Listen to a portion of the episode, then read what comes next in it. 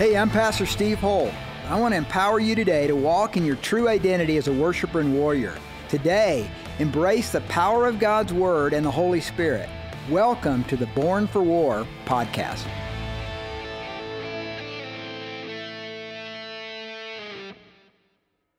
Good Friday really had an impact on me as a kid. And for you young people here, I, I pray that it will for you too. And uh, none of this stuff with the centurions, we, no, the Lutherans don't do that kind of stuff. Okay, they don't do that kind of stuff. But we're going to conclude with a part at the end, the very, very end, that was part of my dad's service that he would do. And you, you've been a part of, many of you have been a part of my Good Friday services, our Good Friday services for many, many years, because we started doing them very early on with Mountain Springs when we were still just in a storefront. So you know what that part is. And I would just say this is, this is part of that tradition, and I, I, really, I really revere this. Is that when we end today, when the service is over, and it'll be obvious from a centurion when the service is over, it asks you to just stand and leave in silence. And then you can talk in the lobby. But do you understand what we're trying to do here? I, I feel as though in evangelicalism, especially in the West, sometimes we lose the, the power and the agony of Calvary. It's just kind of glossed over. It, we talk about it to get people to heaven. And it's sort of this quick fix, believe in Jesus, go to heaven. That's what the cross is about. I actually believe it's a lot more than that. And I'll talk about that here in a moment.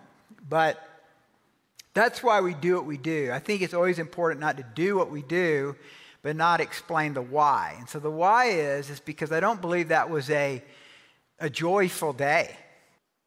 And I don't believe the disciples even understood what was going on. I think they were actually very confused. I think the confusion continued into the book of Acts. As I referenced last Sunday on Palm Sunday, the fact that these guys who've been with him for three and a half years, almost 24 7, seen the miracles, heard every teaching that he gave, still are confused about the kingdom of God and their own understanding of nationalism as Jews. So it took time. That's why the early Gospels, Matthew, Mark, Luke, and John, it took them a little time before they started writing about it because they were still processing what Calvary meant and what the resurrection meant in their lives. And, and we should be okay with that. Some of you here are grappling with Jesus. You're grappling with the cross. Maybe you've been a Christian since you were a young kid, or you grew up in a Christian home, or you went to church. But it doesn't mean anything yet. And you're here because somebody invited you, or it's a tradition that you have. That's okay. That's good to recognize that. But then let us enter into maybe a little bit of what they felt at that time and the darkness that must have swept over them as they realized that all their hopes and dreams were gone. Yes, he had talked about dying and rising again. But it's obvious from the way Matthew and Mark, especially, wrote, they did not get it. They did not understand what was going on. So here we are now looking back, and we have a vantage point of not only the writings, but the results of something that happened that day. N.T. Wright is a scholar that I don't completely agree with everything that he writes, but I like a lot of what he writes. And he wrote a book on the crucifixion really had an impact on my life in the last couple years. And I want to open with this quote from N.T. Wright on the crucifixion. Quote, as Jesus' followers looked back on that day of the crucifixion, in light of what happened soon afterward, they came up with the shocking, scandalous, nonsensical claim that his death had launched a revolution. That something had happened that afternoon that changed the world. That by six o'clock on that dark day, the world was somehow a different place. What a statement. A new and shocking window had been opened to the world that had not been there just a few hours before. The one true God had come down in the form of a human being and shed his blood, as John had said, as the Lamb of God to take away the sins of the world. That's nonsensical. That's scandalous. No religion reveres a man who's been killed as a criminal. But there was a new rescue operation in play. The most gruesome death known to men at that time had become the most glorious day the world would ever know. The kingdom of God had come. Without the cross, there is no ongoing kingdom of God on earth. Without the cross, there is no power over Satan, principalities and powers, and the demonic. Without the cross, all the nations of the world have no hope. Without the cross, there's no forgiveness of sins. Now, listen to what I'm going to say next. The kingdom of God was established at the cross and inaugurated through the resurrection. Let me say that again. The kingdom of God was established at the cross and inaugurated through the resurrection. In a real sense, the death of Christ on the cross, being accused of being a king, that the Father has now established the Son as a king over all principalities and powers because he died on the cross. So Jesus came proclaiming the kingdom of God, but his royal mission led him to the gruesome death on a Roman cross. From an earthly perspective, it certainly appeared that the cross represented the failure of Christ's kingdom mission.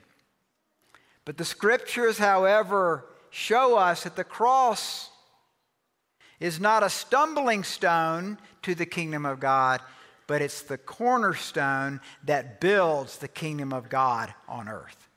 So turn in your Bibles to Matthew 27.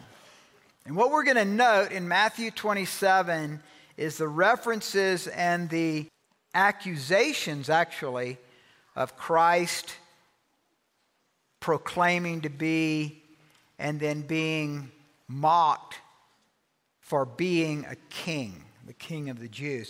So I'm going to pick it up at verse 27. So Matthew 27 27. Then the soldiers of the governor took Jesus into the praetorium and gathered the whole garrison around him. And they stripped him and put a scarlet robe on him. When they had twisted a crown of thorns, they put it on his head and reed in his right hand, and they bowed the knee before him and they mocked him, saying, Hail, King of the Jews. And they spat on him, and they took the reed and they struck him on the head. And when they had mocked him, they took the robe off of him, put his own clothes on him, and led him away to be crucified. Now, as they came out, they found a man of Cyrene, Simon by name. Him they compelled to bear his cross.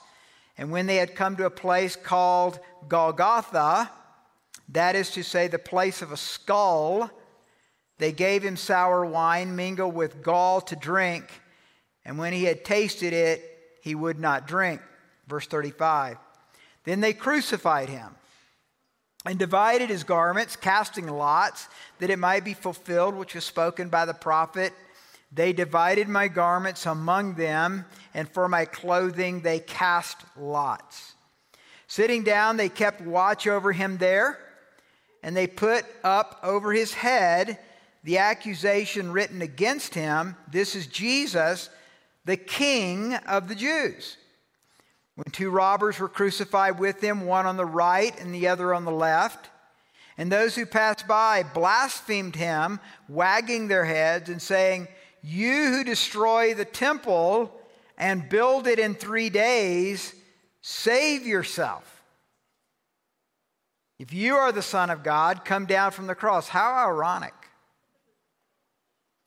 Likewise, the chief priests also, mocking with the scribes and elders, said, He saved others, himself he cannot save. If he is the king of Israel, let him now come down from the cross and we will believe him. He trusted in God. Let him deliver now if he will have him, for he said, I am the Son of God. Even the robbers who were crucified with him reviled him with the same thing. Now, from the sixth hour until the ninth hour, there was darkness over all the land. And about the ninth hour, that'd be around 3 p.m., Jesus cried out with a loud voice, saying, Eli, Eli, Lama Sabachthani, that is, my God, my God, why have you forsaken me? Some of those who stood there when they heard that said, This man is calling for Elijah. Immediately, one of them ran and took a sponge, filled it with sour wine, and put it on a reed, and offered it to him to drink. The rest said, Let him alone. Let us see if Elijah will come to save him. And Jesus cried out again with a loud voice and yielded up his spirit. Then behold, the veil of the temple was torn in two from top to bottom, and the earth quaked, and the rocks were split, and the graves were opened, and many bodies of the saints who had fallen asleep were raised. And coming out of the graves after his resurrection, they went into the holy city and appeared to many. So when the centurion and those with him who were guarding Jesus saw the earthquake, and the things that had happened, they feared greatly, saying, Truly, this was the Son of God. Father, I ask you through the work and the power of your Holy Spirit that, Father God, you would minister to your saints here in this room today. That, Father God, the reality and the power and the love that's a part of the cross, the love of Christ, would be shed into our hearts today. Lord, I pray that your spirit would minister to those in this room that carry shame, pain, confusion, anger, bitterness. You would go to them today, Lord with your forgiveness and your grace and the vulnerability of you going to the cross. And it would become a reality in us in a new, definitive way. Oh Lord, come with your power. Come and minister to us in the name of Jesus. Jesus reveals his kingship, men and women, not by coming down from the cross to save himself, but staying on the cross to save us. The cross is the greatest display of Christ's reign as power controlled by love. Jesus is king on the cross, forgiving sin, defeating evil, and establishing God's kingdom on the earth as it is in heaven. The cross is the apex of his kingdom mission, the splendor of his royal power shining out through being broken and suffering for us. The cross is the crowning achievement of Christ's kingdom mission. Now turn to the right in your Bibles to Colossians 2. So just turn to your right, you'll come to Colossians after you go through the Gospels. Colossians 2, verse 13. So here's my message today. How did the cross start a kingdom of God revolution? How does the cross start a kingdom of God revolution? So, up to this point, men and women, Jesus has been preaching the kingdom. That's the central message of Christ. On Passion Week, Holy Week, he makes a transition. So before Palm Sunday, when Christ enters with all the celebration that came with that. Before that, he had said, as he did his healing ministry, don't tell anybody, tap it down. But when he came on Palm Sunday, which is just a few days hence, when he came, he wanted to go viral. So he allowed the people to worship him, to throw down their clothes and their palm branches. He came in as a king, a king of peace, the prince of peace on a donkey. He wanted everybody to know. He also makes a transition in his teaching. He starts speaking of the Holy Spirit. He starts speaking that when he leaves, the Holy Spirit is going to come. John 14, 15, 16, and 17. He's talking about the. So he makes this transition from just the kingdom to now the kingdom is going to come through the Holy Spirit that's going to be given to us. Well, here's what, here's what Paul wrote to the Christians in Colossae. Verse 13, he says, And you, being dead in your trespasses and the uncircumcision of your flesh. He starts with that. That is every person's predicament. Every one of us in this room, we're dead in our sins, dead in our trespasses, dead in our shame, dead in our hang ups, dead in our addictions. And some of us here today still are. It's the human problem of sin. And so that shame, as Martin Luther said, is the bondage of the will. In other words, our will is under the bondage of sin and under the weight of sin. And now Paul gives us a glimpse into the purpose of the cross when he says this. He says, First, you being dead in your trespasses and the uncircumcision of your flesh, he has made now alive together with him, having forgiven you all your trespasses. So here's my first point today the cross made us alive in Christ through the forgiveness of our sins. There is, men and women, no other way to be forgiven of your sins but through the cross of Christ. Without the cross, we have no resurrection.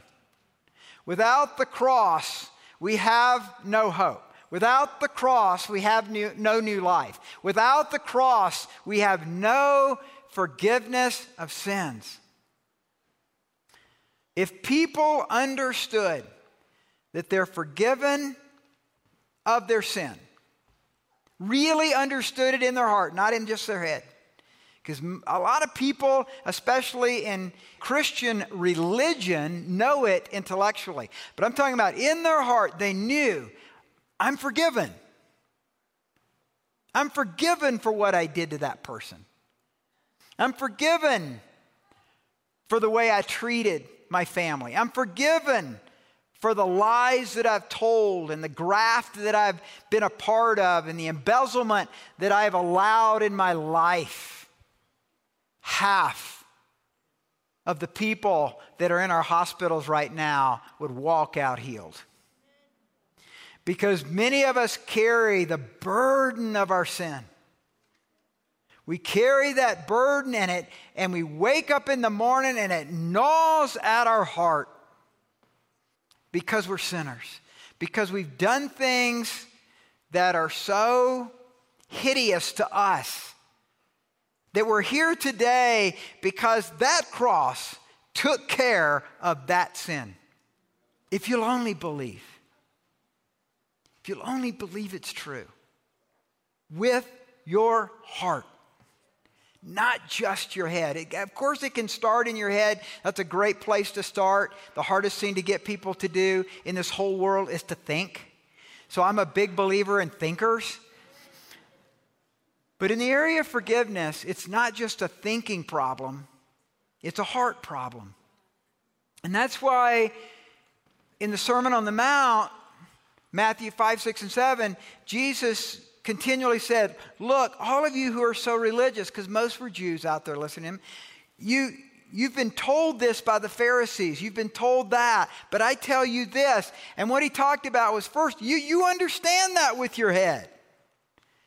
But I've come to rescue your heart. And that's why when the Pharisees, what's the greatest commandment? He says, Love the Lord your God with all of your heart, soul, mind, and strength, and your neighbor as yourself. That's super hard to do. And without the cross, you can't do it. You see, love like that comes from the forgiveness of sins. Love like that comes from understanding that your dirty, dirty laundry of your life has been taken through a cleaning process, and you now wear the garments that are white as snow. Believe it. Believe it with your heart. And when you don't believe it, surrender that. Lord, I have so much trouble believing that. I'm okay for a while, but then it comes back. The guilt comes back, and the shame comes back. And you've heard me say this, you that are part of the road, I say it all the time that the key to breaking the power of shame is vulnerability. Well, let me tell you, on Golgotha, at the skull, that day, the most vulnerable thing happened. We're stripped naked, bloodied, all dignity taken away, went to the cross through Jesus Christ. So when you feel that burden of guilt, look to the cross. Look to the cross. That's where it starts. Now, in two days, we'll celebrate the resurrection because the cross is the beginning of the resurrection. The cross is the beginning of the revolution. The cross is the starting point for changing our lives and changing the world. Healing comes when we know that we're forgiven. Number two, our verse says this, verse 14 having wiped out the handwriting of requirements that was against us, which was contrary to us. He has taken it out of the way, having nailed it to the cross. So, first, the cross made us alive in Christ through forgiveness of our sins. Secondly, the cross wipes out religious barriers to faith. Some of us are long on religion and short on faith. Faith is so hard. Faith is so hard. It's just, it's just tough. Religion is so much easier. Just tell me, have your kids ever said, just tell me what to do? Just tell me what I need to do to not get another spank or whatever. You know, that's why we like those teachers in our schools. My favorite teacher was Mrs. Milton in fifth grade and Mrs. Ellington in eighth grade. They told us what to do. It was very clear and it was very strict. I don't know if teachers do this. I don't know how many school teachers we have in here, but Ms. Ellington came in and she, and, and, and she just, first day, instructed us. You will be in your seat. You will have your notebook open. I still remember this. I mean, it's a long time ago, guys. I, I, you have your notebook open and you'll have your pencil sharpened and in the pencil slot before the bell rings. It only took like three or four very foolish people to instruct all 31 of us in the class that she meant business. And it wasn't me.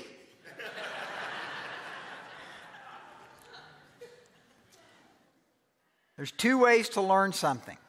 One is the one knock method, one is the two knock method, and for some of you, it's probably a three knock method.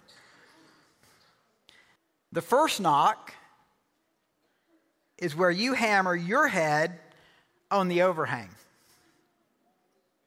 The two knock method is when you watch the next person in front of you knock their forehead on the overhang.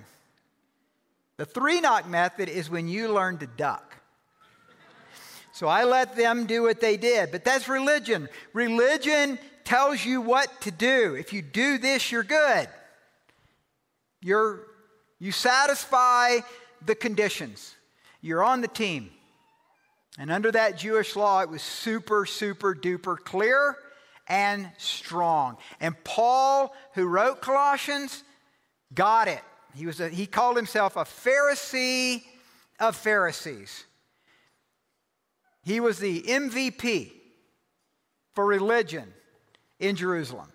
He had studied under Gamaliel. He had been at the Harvard of Judaism under the great teacher, Gamaliel. He did it right. He did it the way it was supposed to be done. And he said it wasn't good enough.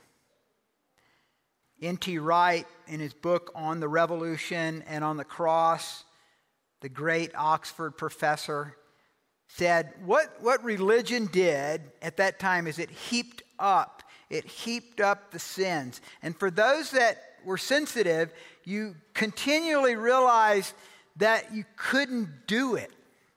You couldn't do it. But at the appropriate time, in the fullness of God's timing, Christ came. Paul said in Galatians 2:19, "Through the law I died to the law, so that I might live to God." And so some of you in this room have some scriptings that have been written about you by your parents or by a boyfriend or by a girlfriend or a coach or being bullied at school, and there's these, there's these inscriptions that you're a loser, that you're ugly, that you're short, that you're too tall, whatever. Can you imagine going to school today? You're always too something. And then you compare yourself with others, and you're always found lacking. That's the same thing he's saying here. These, these handwritings of requirements that are against you, contrary to you, they've been nailed to the cross. Christ died for that. And he has set you free. Verse 15 Having disarmed principalities and powers, he made a public spectacle of them, triumphing over them in it. Thirdly, the cross triumphs over all powers, all the spirits that rule over the earth, visible and invisible. Paul is speaking of visible rulers. We have Roman centurions in character here. They represent the government, they represent all the rulers of all time that time Herod and a Caesar in Rome and Herod and Pontius Pilate and Caiaphas, both political and religious rulers. Paul says, disarmed. Disarmed principalities and powers. He made a public spectacle of them, triumphing over them, and invisible rulers When he speaks here of principalities and powers, he's speaking of rulers over nations. He's speaking of their, I don't want to use the word demon, but they're spirits in the fourth dimension that rule over nations. In Daniel chapter 10, we see a prince of Persia. We see a prince of Greece. There's a prince over America. There is a principality and power over America ruling in Washington, D.C., working behind the scenes for millennia, working there. There's spirits over Colorado. There's spirits in Denver. There's, there's a spirit over Colorado Springs. Paul says at the cross, Christ disarmed these principalities and powers, and he made a public spectacle of them. Now, this is interesting because what he's alluding to is the idea of a conquering king coming back from war with all of the slaves and all of the rulers and all of the commanders that he fought against, and they're chained up and he's carrying them in and they're all there on the wagons and they're and they're being dragged along by the horses and all the crowd is there. He made a public spectacle of them. He's saying that Christ is now the ruling king. And this is what the visible rulers and the invisible rulers fear the most is that the church would finally start to understand this stuff. Because if the church started to get it, oh my goodness, little revivals in Asbury would turn into revolutions that would rock the world. This is why the communist regimes of the past, the first thing they do is they ban Bibles and they ban worship. Because they don't fear military powers after they've taken over. They fear the people who believe in a different king. This is why Bibles were banned in America in 1962. Because there's power when young people actually start to read this book, pray to the God of this book, believe what's in it, and are willing to stand with a new kind of spiritual backbone because they believe the cross and the power that comes through the Holy Spirit from the cross. Very interesting.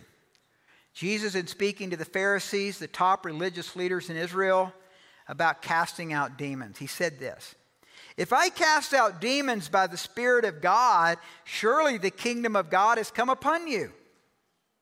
Or how can one enter a strong man's house and plunder his goods unless he first binds the strong man?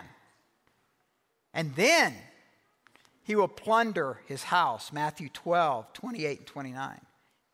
At the cross, Jesus is plundering the strong man.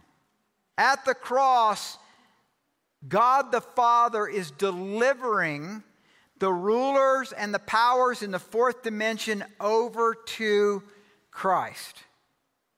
Paul explains in Galatians 1 4, he gave himself for our sins that he might deliver us from the present evil age according to the will of our God and our Father. So, Jesus, who is stripped naked, Jesus, who's made a public spectacle, according to Scripture, has stripped Satan naked and has made his principalities and powers a spectacle. So, church, do you know who you are? Do you know who you are? If you believe in Christ, you have the power of the cross and the resurrection living in you. And no principality and no power and no demon from hell should stand in your way of becoming the man and the woman that you're called to be. you can triumph over that. You need to know your authority and your power in Him. Dietrich Bonhoeffer once said, A king who dies on the cross must be the king of a rather strange kingdom. Strange kingdom indeed. For while the kingdoms of this world are built by force, the kingdom of God is founded on grace. It's a cross shaped kingdom. It's a kingdom where actually we embrace suffering, we don't run from it. Because it was Christ who said, If anyone would come after me, let him deny himself and take up his cross and follow me. So, this kingdom, this kingdom at Calvary, is us growing in sanctification to understand that we have to actually deny ourselves, take up the kingdom cross, and face suffering. For it's in facing suffering with the cross shaped kingdom that we actually triumph over the enemy.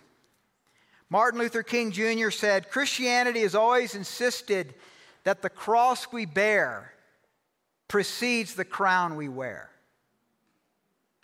The cross and the crown is at the center of our message. The cross is the greatest revolutionary message known to humankind. Because of the cross, we're forgiven of our sins.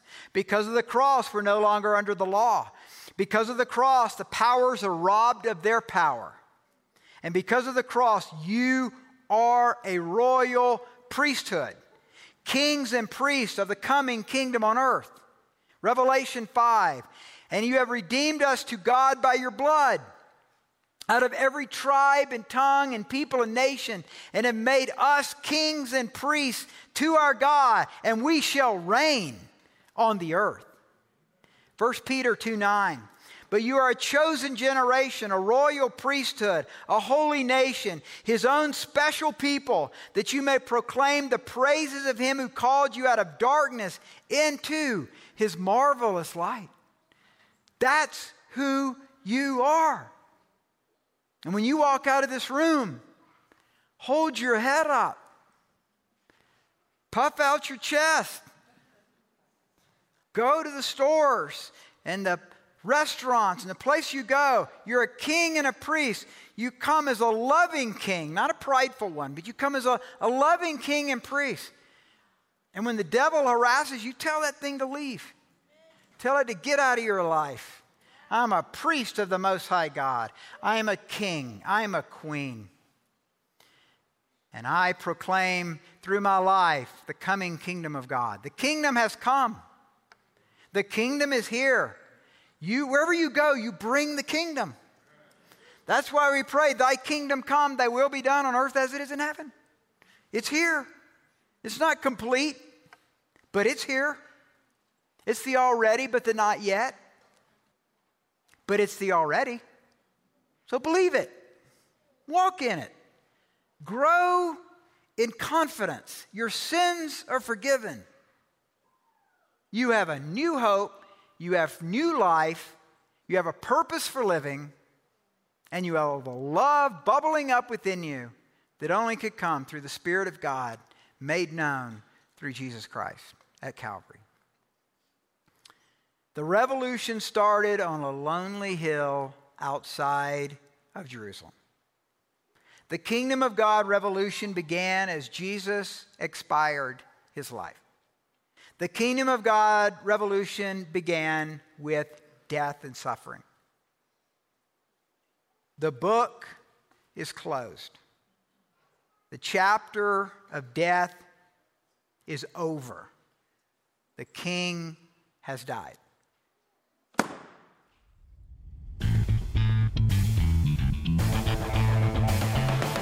Thank you for listening to the Born for War podcast. We hope today's message has empowered you to make a difference in your world. To connect with Pastor Steve's sermons, books, and blog, visit steveholtonline.org. God bless.